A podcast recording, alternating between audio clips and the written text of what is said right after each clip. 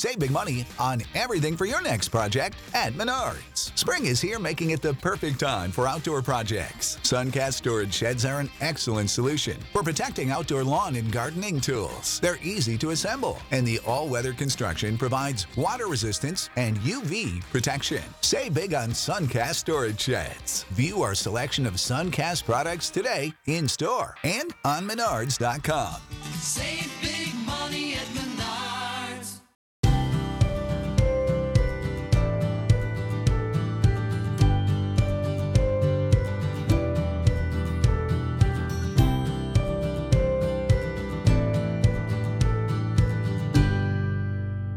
Welcome to the Alisa Childers podcast, where we equip Christians to identify the core beliefs of historic Christianity, discern its counterfeits, and proclaim the gospel with clarity, kindness, and truth. And today's episode is a bit of a mashup. So, what you're going to hear first is my review of the Barbie movie. I know lots of people are talking about the Barbie movie. I went and saw it the other day and recorded my thoughts to Instagram the next day because I wanted to talk about it while it was still fresh in my mind. And so, that's the first thing you're going to hear is my review of the Barbie movie. Now, the audio on that is going to sound a little bit different than what you're used to on this podcast because it was a live stream, but it's still clear. You'll still be able to hear everything that I say. And so I hope it's really helpful to you as you try to discern whether or not you should see the movie or take your kids to see it or just, you know, what, what you're going to end up thinking about it in general. And then the next thing you're going to hear is a short video that I published to YouTube where I give my top 10 worldview resources for kids. This is maybe the most popular question that I'm asked through my website. So I decided to just make a short video about it. And I'm also going to publish that audio here so that you can hear what my top 10 resources are. So without any further ado, here's my review of the Barbie movie. Hey everyone, today I'm going to be giving you my honest review of the Barbie movie, and we're going to be asking the question Does this movie offer female empowerment or toxic femininity. So, I want to start by telling you that I am going to be giving some spoilers. So, if you haven't seen the movie and you want to be surprised by the plot points, then maybe save this video till after you watch the movie because I'm basically going to be telling you everything that happens in the movie because I don't know how to give my honest review without going through it like that. So, just to give a little background, I was actually pretty excited to see this movie. I actually felt pretty positive about it despite some of the negative comments that I'd seen. I haven't watched anyone else's reviews, but I've seen some people saying, oh, this movie is woke or it's this or it's that. But I was kind of excited to see it after I saw the trailer because what it appeared to me they were going to be doing is taking kind of that plastic, sanitized, one dimensional Barbie and maybe bring in some depth. In the trailer, it shows her having a tear come down her eye. And I thought maybe this is going to be a cool way for them to show Barbie being freed from unrealistic beauty standards and maybe becoming more real. I think that might have been a cool way to go, but boy, was I wrong. There was a little bit of that in there. Um, but I did start to see a lot of negative comments from people who had watched the movie, and I thought, oh, maybe they're overreacting. So I still felt kind of positive about it. Uh, then I was invited to talk about the movie on an upcoming podcast on the Cross Examined podcast. So be looking for that. We're going to be uh, recording that next week, or actually at the end of this week. And so be watching for that on the Cross Examined podcast. It's going to be myself, Natasha Crain, Phoenix Hayes, uh, Hillary Ferrer, and Melissa Dougherty. And we're going to be discussing the themes surrounding the Barbie movie. But I just wanted to give my personal review before that while it's fresh because I just watched it last night. So, first of all, the casting was great. I thought Margot Robbie played Barbie beautifully. She, she, played it with a lot of vulnerability, a lot of naivety and innocence. And then Ryan Gosling played Ken, of course, and he played him just so pouty. It was funny, and he delivered some really funny lines. And then uh, Kate McKinnon as Weird Barbie was really great. And then America Ferrera as the sort of every woman. Uh, I thought everybody did a great job. The acting was great, and really funny lines delivered delivered and things like that. So let me give you a little synopsis of the movie and then I'm going to give my thoughts and then I'll open it up for questions if anybody has any. So the movie begins with Barbie waking up in Barbie land and everything is plastic and sanitized and perfect. She sits down to eat breakfast and there's nothing in the cups. Um, and pretty much all she has to do every day is take a fake shower, eat fake food, and go to the beach. And then there's like some kind of a party with all the Kens. And then it's girls' night in her Barbie house and that's pretty much what happens every single night. So on one of the nights, Ken wants to be with Barbie. He even asks if he can spend the night. And she's like, and do what? And he doesn't really know. And they don't really know what all that is about because they don't have reproductive organs or genitalia or anything like that. So it's sort of like they're really naive about all that stuff. And so one night at a party, they're all dancing, and Barbie starts to contemplate how it's sort of the same day. They do the same thing every single day. And then she blurts out something like, Has anybody ever thought about death? Do you think about dying? And there's this record scratch. The party comes to a halt, and everybody's kind of sh- sort short circuiting because she's asked this existential question about death. Well, she kind of recovers and the party goes back on but the next morning she wakes up and it's not so plastic and perfect. Her the milk she pours in her fake cup is spoiled. The waffle gets burnt. Uh, she wakes up with bad breath. And so she begins to contemplate her own mortality. She's having this existential crisis and then she steps out and her feet you know those barbie feet that are always sort of frozen in that heel shape her feet go flat. And it's this really symbolic moment of everything changing. And so then she discovers some cellulite. Okay. And so she's freaking out, going, What is happening to my perfect world? My feet are flat. I have cellulite. So this is when she goes and sees Weird Barbie. Now, Weird Barbie is the Barbie we all had as kids where, you know, you draw on her face, you cut her hair and you experiment with stuff like that. And she's just been played with a little too hard. So in the movie, in Barbie Land, she lives off by herself and her job is to sort of fix the other Barbies. And so she tells Barbie the only way to fix the flat feet and the cellulite is for Barbie to go into the real world. And so Barbie goes on this adventure to go into the real world. Now, when she encounters the real world, what she finds is that the, the, I'm putting this in quotations because I think it's a horrible caricature of the real world, but the real world is dominated by these toxic men. It's all toxic masculinity. It's patriarchy. Women are all oppressed. But this is actually in the movie supposed to represent our reality, right? And so she eh, gets harassed by all these guys. She feels scared because all the men are out to, you know, commit violence against her. And she becomes disillusioned. Now, Ken hitches a ride. So he's with her, by the way. I forgot to mention that. But Ken has a totally different experience. He discovers the patriarchy and he's like, this thing is awesome. Men rule with horses and he's all about the patriarchy. So he sneaks back to Barbie land and establishes a patriarchy at Barbie Land while Barbie's in the real world.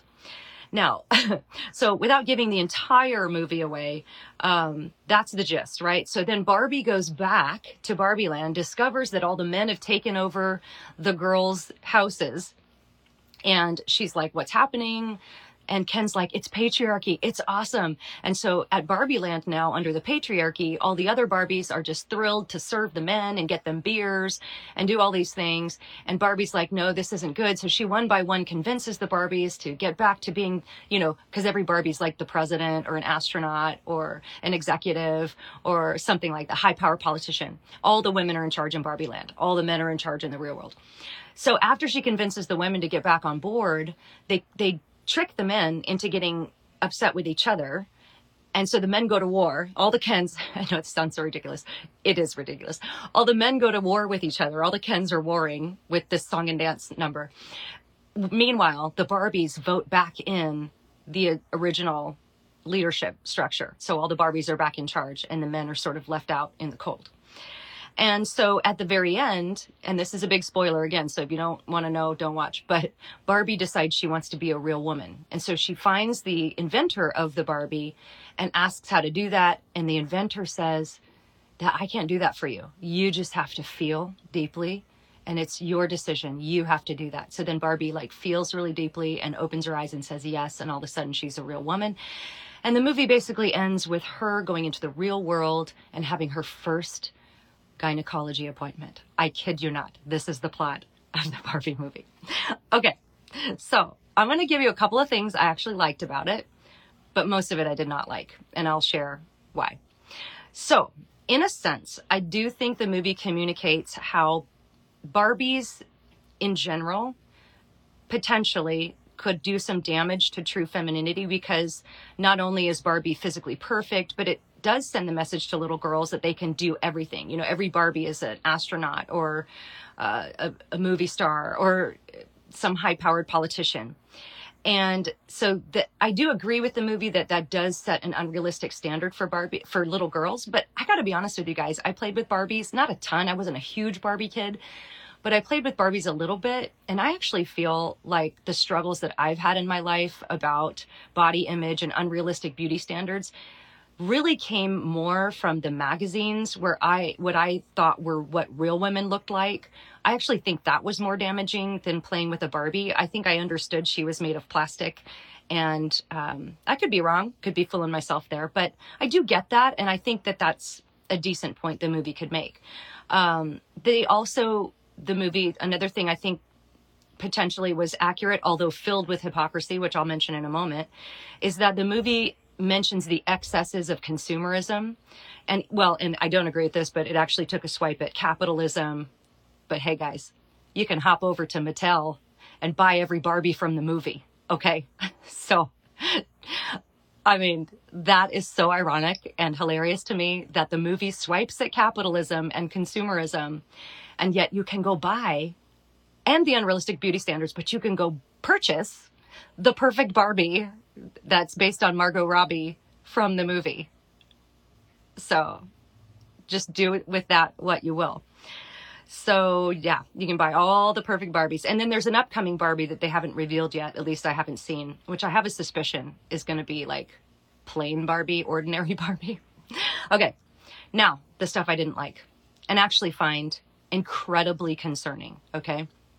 The overall message of the movie is that all men are innately evil.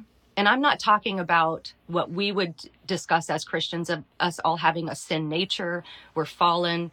If you're in Christ, you're being sanctified every day. I'm not talking about that. In the movie, every single man has horrible motives. They want, they all want to oppress, abuse, and use women. There wasn't one character, not one male character that was good. The only one who wasn't just outright evil was the America Ferrera's uh, character, her husband. But he was a complete idiot. He was kind of a buffoon, silly, right? So everyone, every man. And here's what I was really contemplating last night. I think the reason there wasn't one good man in the movie is because Hollywood doesn't know what it is. Hollywood does not know what a good man is. Think about it. They have vilified masculinity. They have vilified male strength. They have vilified the male protective nature. They have vilified chivalry. They've vilified men providing for their families, uh, male leadership. So what are they left with? If you vilify everything that makes a good man good, you're left with a useless buffoon. And that's what the movie gave us. So Hollywood can't give us a good male character because they have successfully disparaged manhood. So that was an interesting thing I was contemplating. The other concerning thing is America, the America Ferrera character goes on this monologue when she's convincing all the other Barbies to come back. And she and, and, this is what I think is so deceptive because there's some truth in what she says. She goes on this monologue saying about how difficult it is to be a woman in our society. And when it, I mean, I related with some of the things she said. She said, you know, you have to be thin, but not too thin, but you can't draw too much attention to yourself. Now, I get that some of those standards are out there. But in the movie, that's all because of the patriarchy, not because of our sin nature. And that's the main theme in the movie is that everything that's wrong with the world is patriarchy. That's the uh, original sin. That's the evil that's in the world. And if we can just overthrow the patriarchy, apparently all women's problems will be solved, right? And as she's giving this monologue, I mean, some of the things she said I thought were pretty stupid. And if any woman feels that she's got to do these things, then there's something really broken and fallen that she needs to be sanctified in, right? And so I, I want to, it's very interesting because toward the end of the movie, it's all summed up when she's done with this monologue. And she says what motivates women is she says, you just tie yourselves in, you tie yourself in knots so people will like you. And I, that made me so sad because maybe that's the way it is in the world. But the fallenness and the brokenness and the ugliness of that in that movie, to me, just shined light on the beauty of the gospel because the gospel is the answer to these things. I mean, I might even agree with some of the things that are the problems, but overthrowing the patriarchy is not the answer. Discovering the gospel is. And I want to just read from Genesis 3:16 because when Barbie goes back to Barbie land and Ken has established the patriarchy and it's this total caricature by the way. Even the real world and then Barbie land under patriarchy is this absolute caricature of what the Bible would be talking about with men being the leaders in their home, women submitting to men, them submitting to each other, it says. Um, it's a result of the fall that that and, and actually i think if you see it through that lens you see the caricature of the patriarchy that is the ultimate end of the fall the curse. Um, genesis 3.16 says to the woman he said i shall i will surely multiply your pain and childbearing. In pain you shall bring forth children your desire shall be contrary to your husband, but he shall rule over you. And we see that played out in this caricature. And so, the, but the gospel is the answer. And that starts with human beings being made male and female in the image of God. But then you have this distortion, this fall that happens in Genesis 3, where the, the man and the woman rebel against God, introducing sin and death into the world. And so everything that's wrong, that's out of balance with God's perfect design in creation, uh, the answer to that is that things will be made right through the sacrifice of Jesus on the cross. And as we trust in Jesus, then as men and women go on that journey of being sanctified by the Holy Spirit day by day and having our minds renewed by the Word of God, then we work together better and get a little bit closer to being a pure reflection of that beautiful design that God had in the Garden of Eden when He created male and female. And so the the the third thing that really stood out to me about the movie in a really negative way, and this was actually quite appalling to me, is that there's no complementarity between the sexes at all. So in the movie, it begins with Barbie Land. All the women are in charge. All the women are in all the positions of power and leadership. They they are the inventors. They're the everything. And Kens are an afterthought. Kens are just hanging out on the beach. Nobody really knows why they're there because they're not. Well, I don't want to give away my next point yet, but they, you know, it's there's no balance. So at the end, I was so hoping, I was still holding out hope that at the end, they would bring a little bit of redemption to where maybe men and women could work together. But no, there's no balance between the sexes, just the results of the fall. There's no complementarity, there's just enmity. And the movie ends that way. There's still only enmity between men and women. In fact, the narrator comes on the end and says, now that men have been put back in their place in Barbie Land, she says maybe one day they'll experience the same rights women have in the real world. But we've already seen their rendition of the real world where women have, well, they make it seem like women have no rights. And so the movie really ends that way by saying, well, the women are back in charge, men need to be put in their place, and maybe almost in a revenge kind of narrative, maybe they'll get to experience the oppression that women have in the real world. What an absolutely sad disgusting and ugly ending. There's nothing beautiful about that. In fact, as I was watching the movie, this is the thing about the narratives that are out in culture that just attack the beauty of God's design. They're boring. I mean, think about movies that have the most emotional, emotionally compelling stories that keep you interested it's highlighting the nuances and the interesting dynamics between these things that God has created. Things like, think about Lord of the Rings or Chronicles of Narnia. You have interesting characters. You have men who are noble and valiant and women who are strong and beautiful. And you don't have that in this movie. It's just like putting men in their place. Now, here's another thing with that point. In Barbie land, there are no children. There are no families so every decision that's made regarding what a woman is, what female identity is, what male identity is, all of that is completely separate from children and family. That's not even an informative factor in what you might think yourself to be or what you might want to do as a woman. And that to me is an all out assault on the creation mandate. Think about this, guys. If I'm the devil and I want to attack and undo the actual purpose for humans being on Earth, I mean, the Barbie movie is that assault. Now, it's not the only one.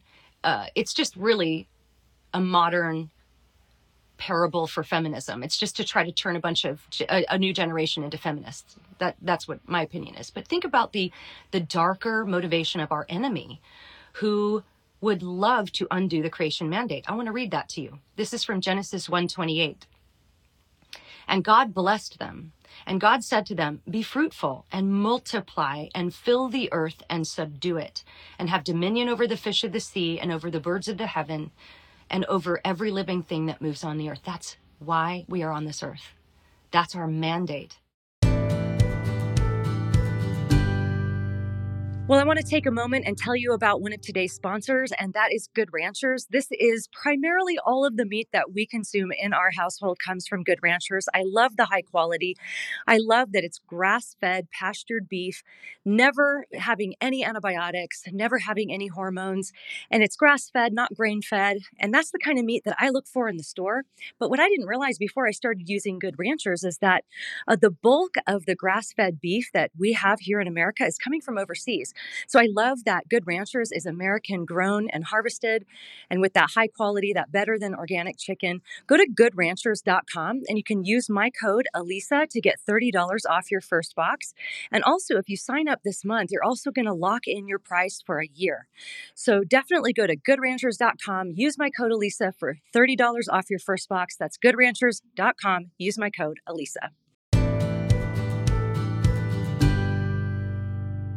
And if I'm the devil, I'm going to do everything I can to undermine that. Well, how do you undermine that? You separate the family, which in Barbie land, there's no family. It's just girls' night every night. Kens are over here wondering what they're for, what their purpose even is. It's an all out assault on the creation mandate. Our job is to be fruitful and multiply. It's to bear children. It's to get married. Now, of course, I realize not every person's going to end up getting married. Not every woman is going to end up being a mother. I get that. But the design, the creation, the purpose is for us to do that.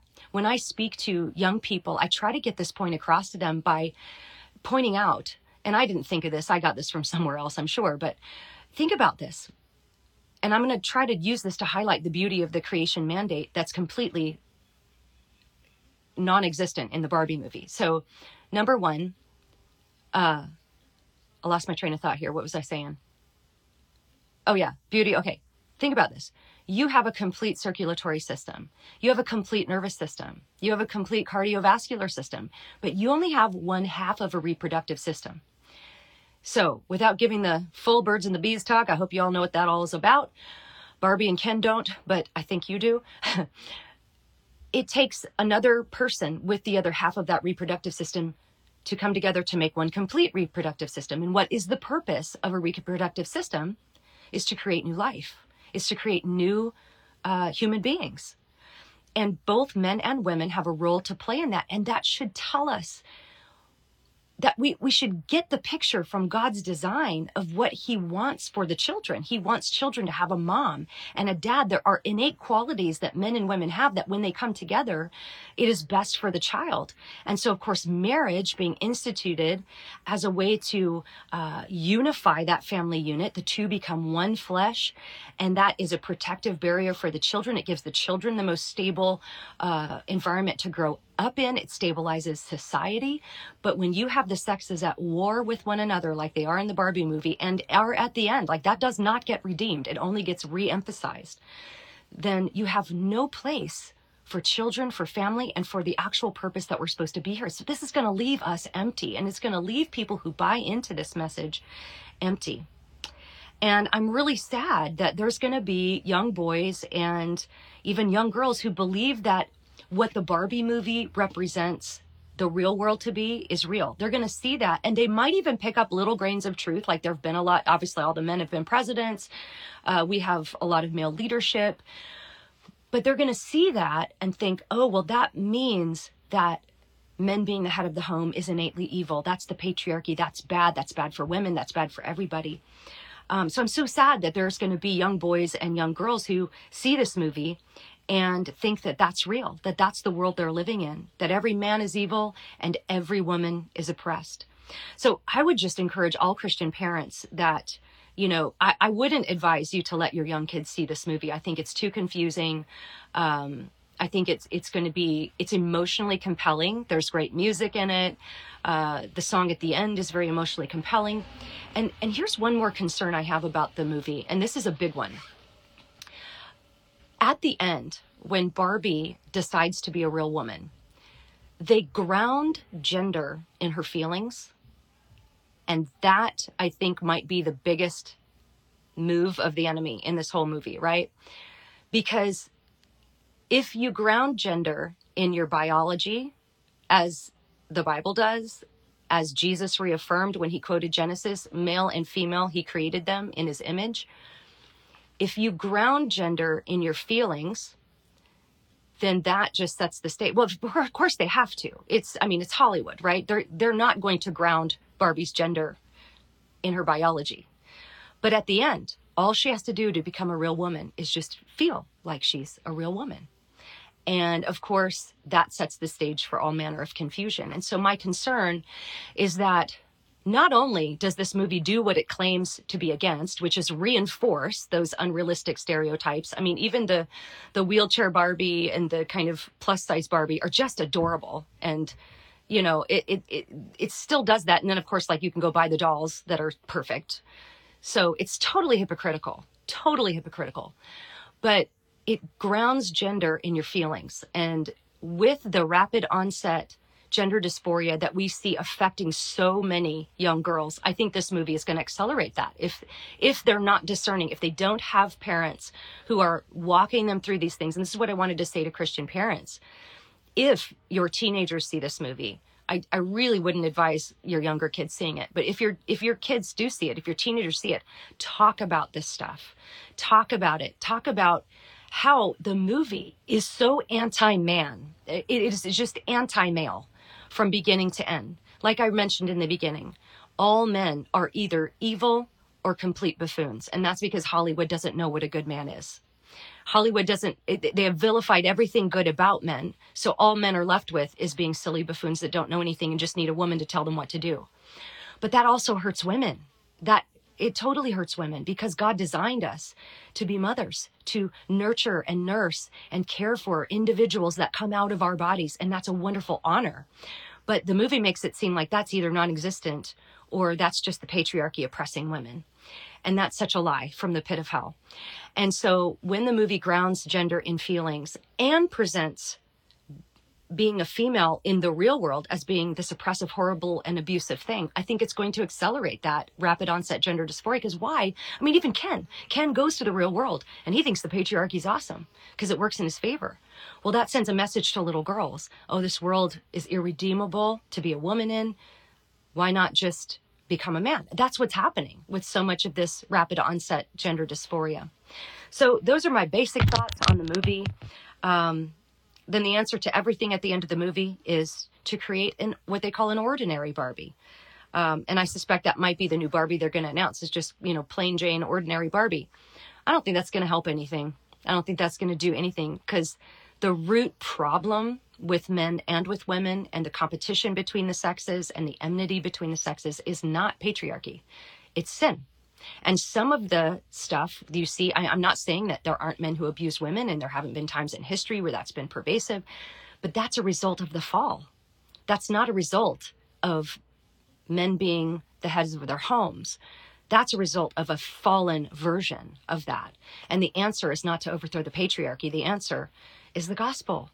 And I'm sorry, I'm just going to say this. This is just my unvarnished thoughts here about the little monologue that the America Ferrera character gave all of those things she said, I mean, most of them, I just wanted to be like, put on your big girl pants today, okay?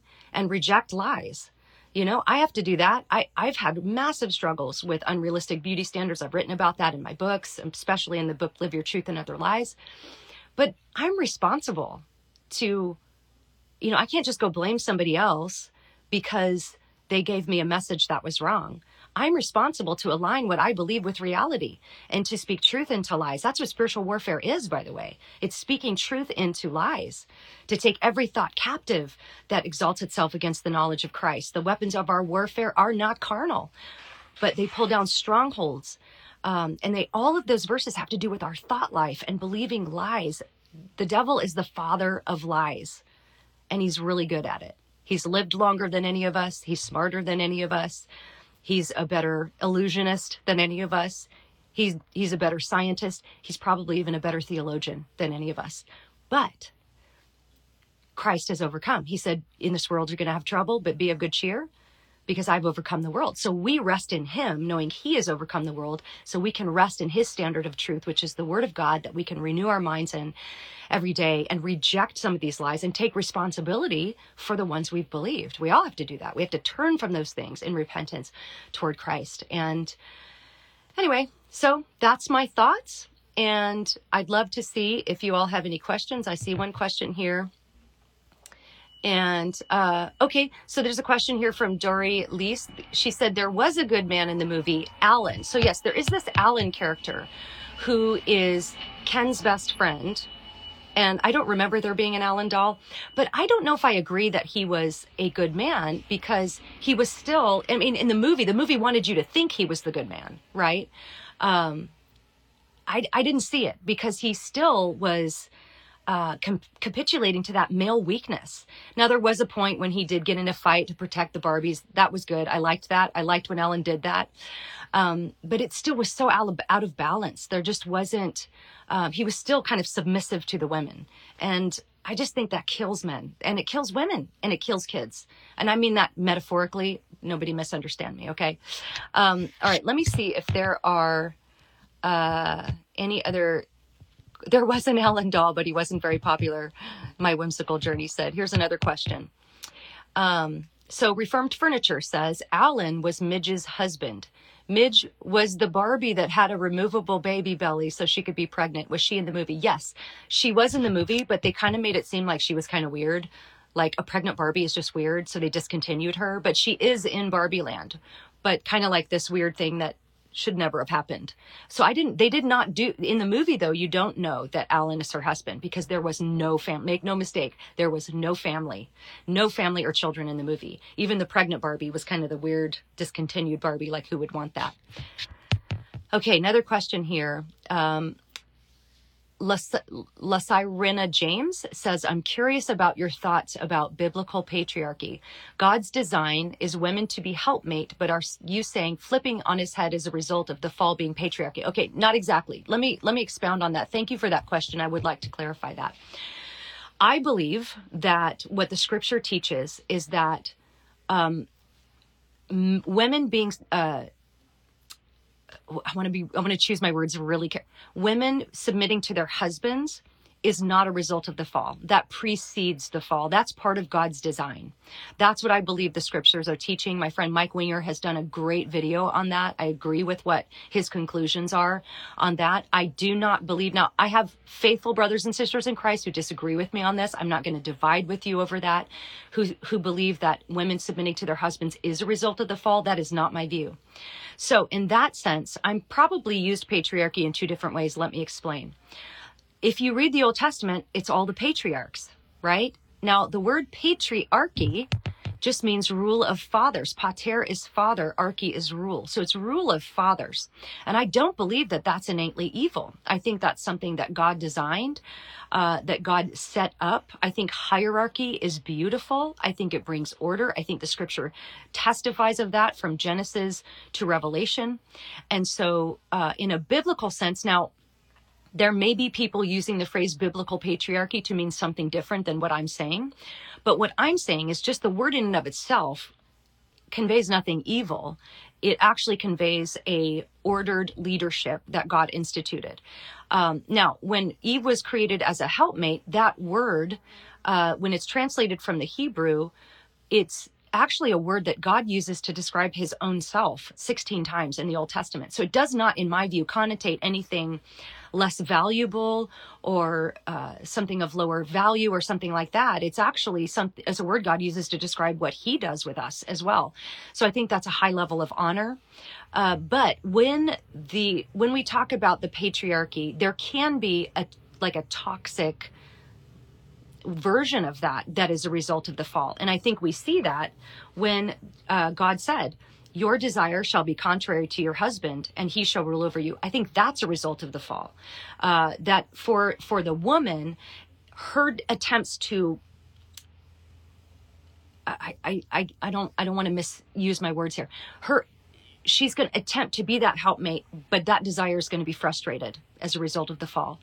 And the male his godly headship is going to want to, because of his sin nature, turn into a sort of dominance and uh, domineering type of rule.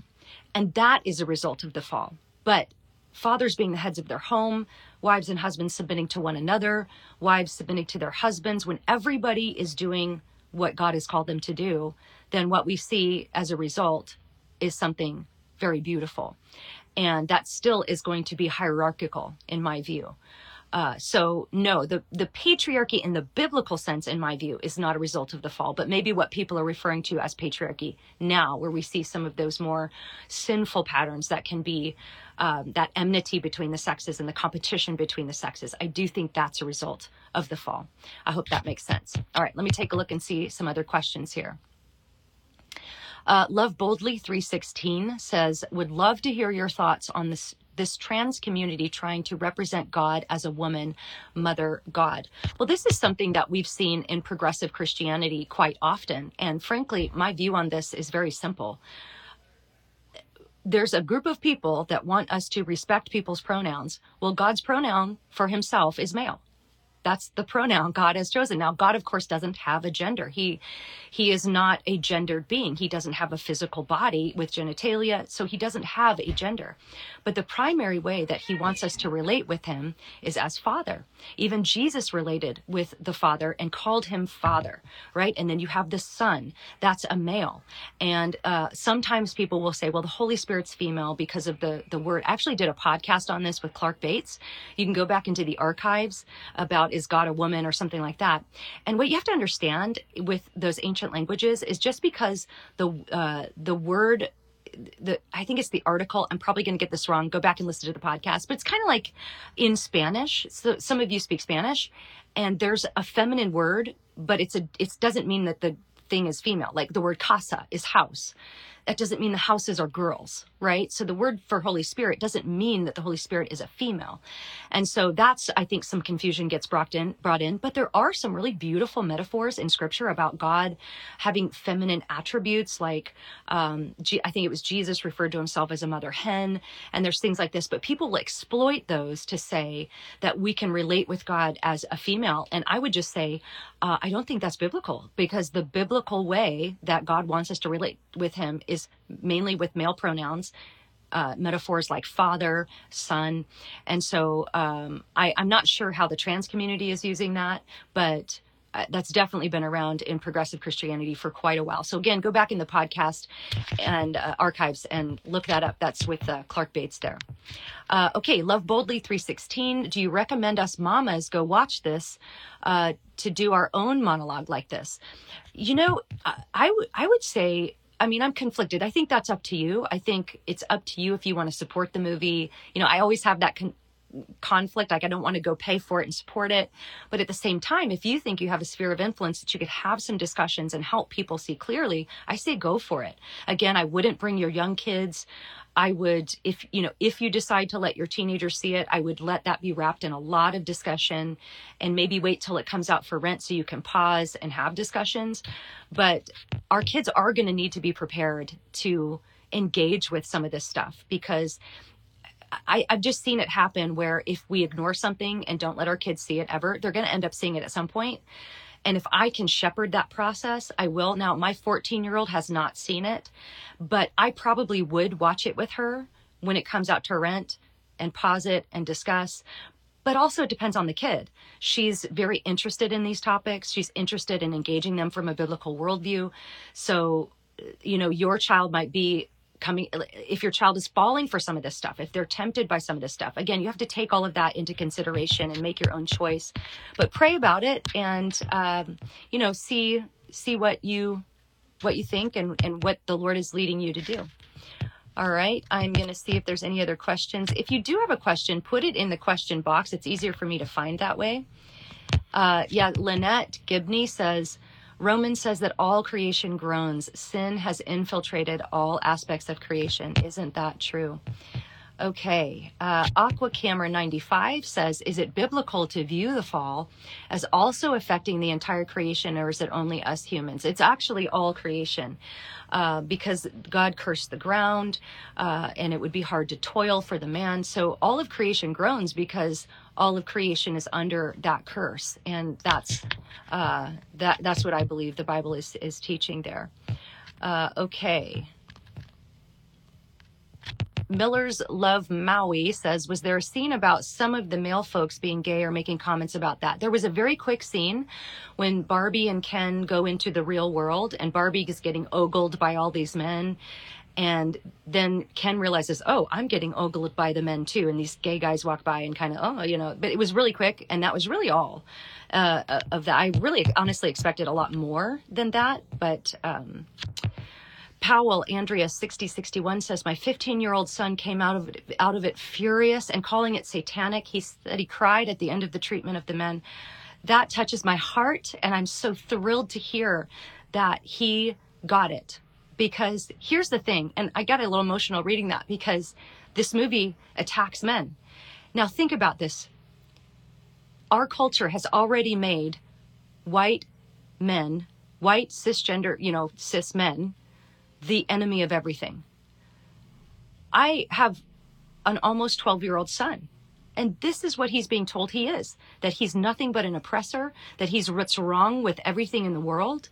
And God bless your 15 year old son. And I'm, you know, I'm glad it lit a fire. And let's all be praying for our kids that they will see the evil and the disgusting, horrible attack on the beauty of men and women that we see in the Barbie movie.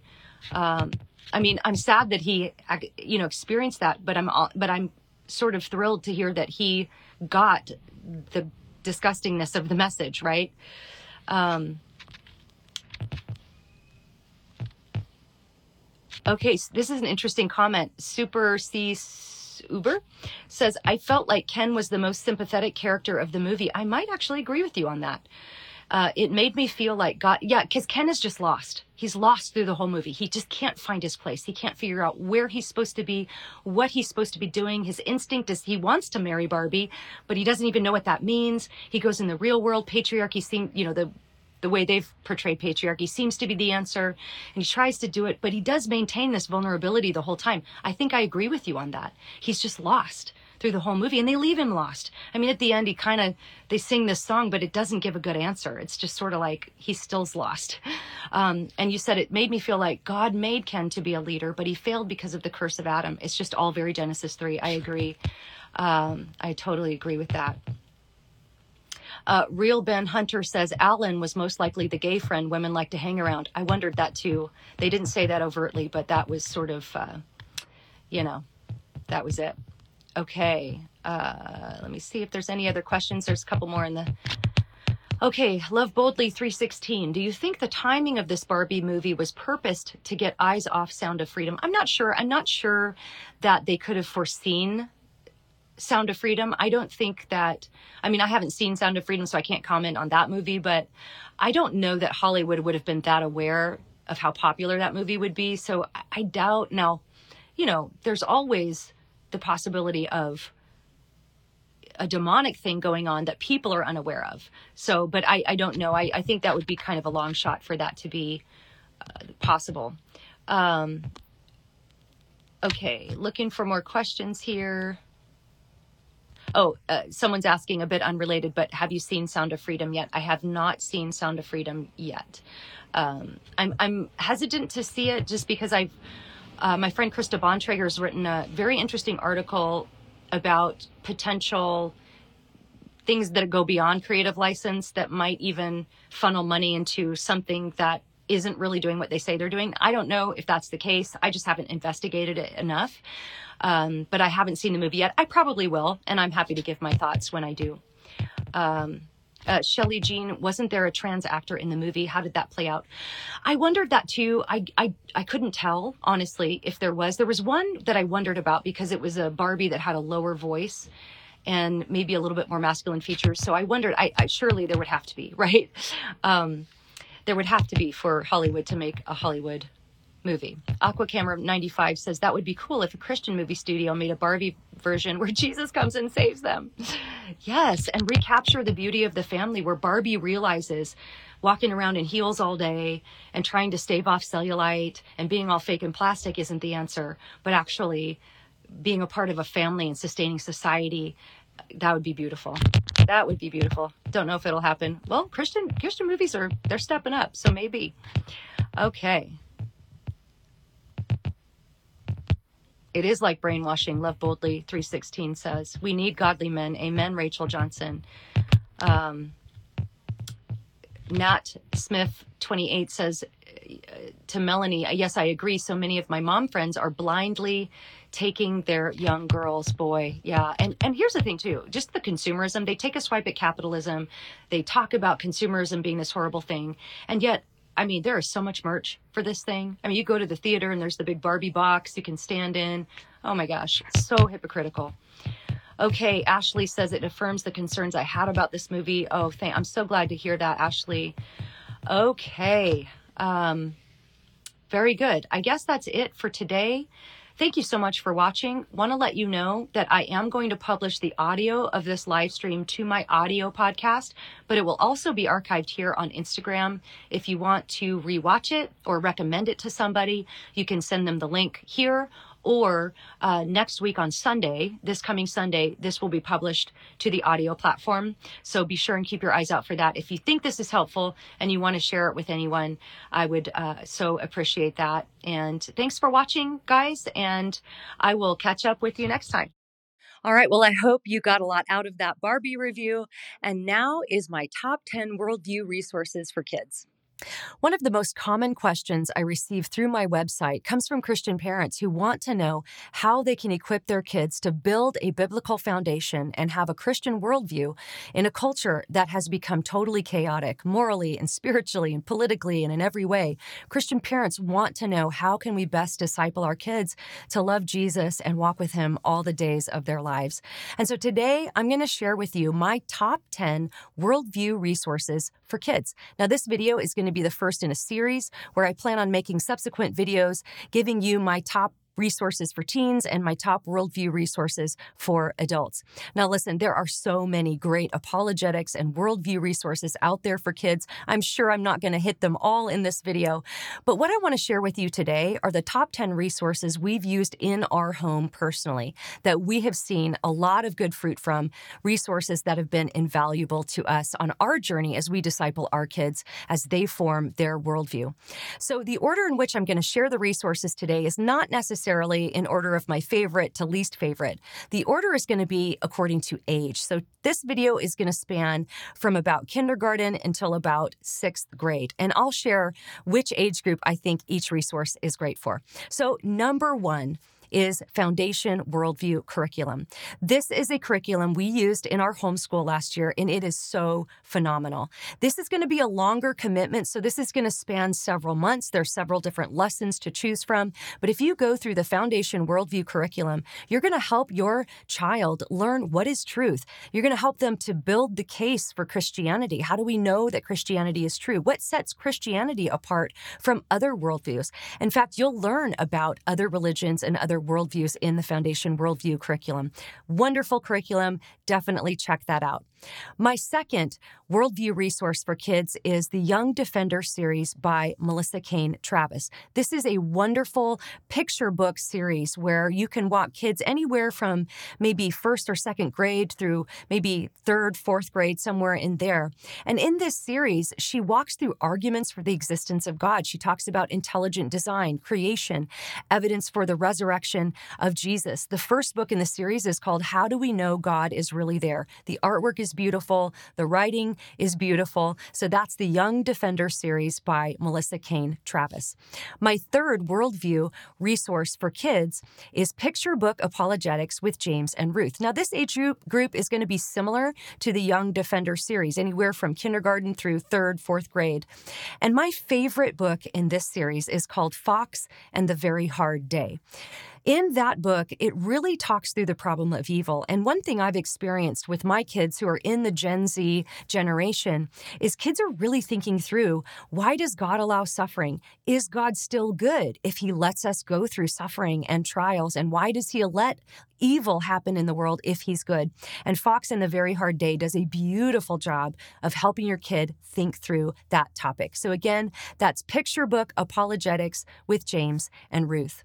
My fourth worldview resource for kids is the Fat Cat book series by Lexham Press. This is so beautiful. This is such a treasure. So basically, uh, the artwork is just beautiful. I mean, I want to show you some of these these uh, pages, just gorgeous pages. This love that. Love the um, the artwork. So it basically walks your kid through the Apostles' Creed.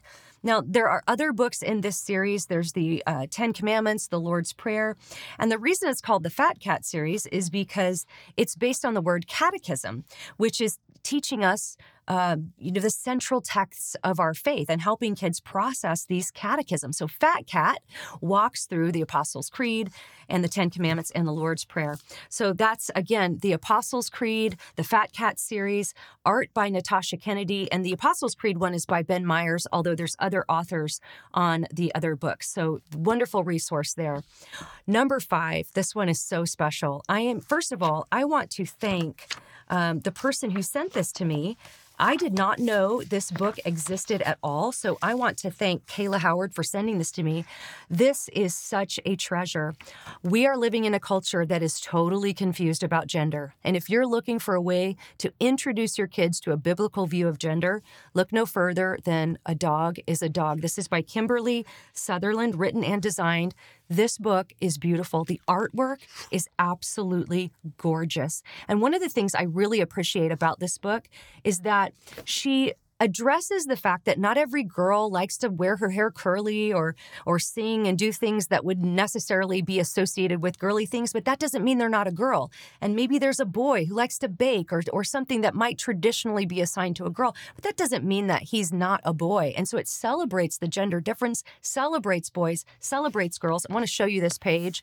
I love this page. It says boys are good and grow into men. Shout it out and say it again. So and then on the next page girls are special They're very special. So it lets your kids know that exactly how God created them is beautiful and that's how they should be. So that's again, A Dog is a Dog, and that's by Kimberly Sutherland. My next top worldview resource for kids is The Ology, and this is by Marty Machowski. This is a beautiful book. It's a little bit on the thick side, so you can just read a little bit every day, but it basically walks your kids through basic theology and explains it to them. So it talks about the Trinity, it talks about um, God's omniscience and omnipresence, but it says it in very easy to understand language. Again, it's got beautiful artwork. And so this is just a great book. Theology, Theology, Ancient Truths Ever New by Marty Machowski. Wonderful book. All right, number seven in my worldview resources for kids is this okay i gotta i gotta share kind of why i'm holding this up there is no substitute for the bible all right, the Bible is the best resource. I think there's nothing better than reading through an actual translation of the Bible for your kids. And people ask me a lot, what's the best Bible for kids? And my answer to that is the Bible. Maybe get a New Living Translation or one that's easy to understand, but nothing replaces the Bible. But with that said, I don't think there's anything wrong with picture books that kind of help kids absorb the overarching narrative of scripture. And one that I love is the Action Bible. As you can see, this is well worn, well beloved in our home. This is a beautiful resource. It's written well. And here's what I like about it. First of all, look at these these uh, artwork and the graphics are just incredible.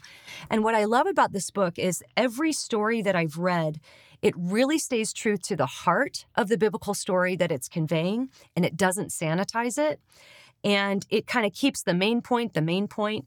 and i think this is a great way to introduce your kids to the overall storyline of scripture. Again it's not a replacement for the bible but i think that this uh, is a phenomenal resource especially if your kids into graphic novels like mine are. Um, it's really really really well done. So that is the action bible god's redemptive story. All right, my next and eighth uh, resource for kids in Christian worldview, interestingly, is not primarily a Christian resource. This is called the Thinking Toolbox. And then there's also one called the Fallacy Detective that's in this series. Now, I said it's not a Christian resource, but that's because the Christian worldview depends upon us being able to think things through according to what is truth and what how does logic work. So these resources are going to help your kids think well. How do we argue our position well? How do we recognize logical fallacies, uh, errors in logic that that are going to be so helpful as they live in this chaotic culture that has basically shunned logic. So even though this isn't a Christian, uh, you know, resource per se. I think this is invaluable for kids to go through. And I would say you can start going through this with your kids maybe uh, once they can read fairly well, maybe fourth, fifth grade, somewhere in there. So again, that's the thinking toolbox and fallacy detective. My ninth worldview resource for kids is Cold Case Christianity for Kids. It is so wonderful. Now, I've put this one number nine because it says cold case Christianity for kids, but I think it's really for more older kids that are heading into maybe that middle school, uh, that middle school time. So there's going to be some overlap on this one. This is going to be kind of the, the high end of this group and maybe heading into the teens. So that's Cold Case Christianity for Kids. You read through it and it's kind of like reading a story, but also you get to be a part of the story or your kid gets to be a part of the story as they solve um, as they as they solve a case. And essentially what they're going to learn as they read through the book is solving the case for Christianity, Christianity as a cold case. Like, is it true? Can we prove that it's true? And so that's a great resource for kids. And this brings me to my 10th and final worldview resource for kids. This one may surprise you, but my my best and most important and 10th worldview resource for your kids is you.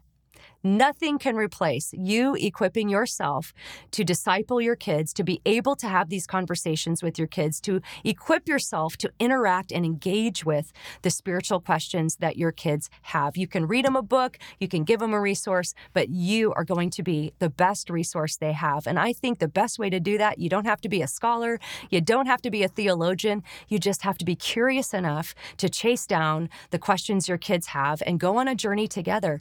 If your kid has a question that you haven't thought through before and you don't know the answer to, what a great opportunity to first model humility and say, Gosh, I don't know the answer to that, but I'm going to find out and we're going to discuss this and learn about it together.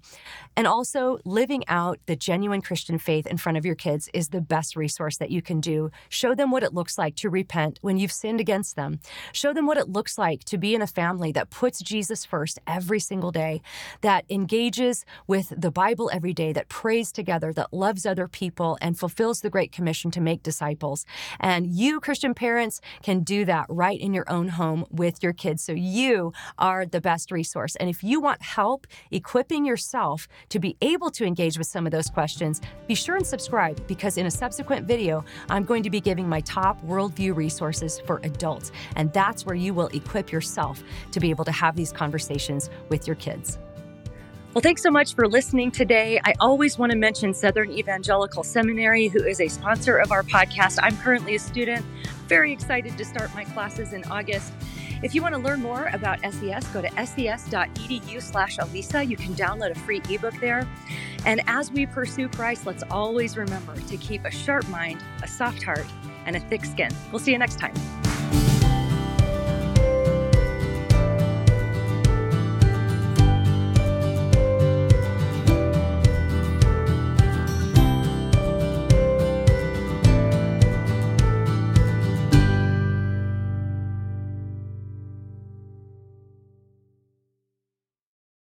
Save big money on everything for your next project at Menards. Spring is here, making it the perfect time for outdoor projects. Suncast storage sheds are an excellent solution for protecting outdoor lawn and gardening tools. They're easy to assemble, and the all weather construction provides water resistance and UV protection. Save big on Suncast storage sheds. View our selection of Suncast products today in store and on Menards.com. Save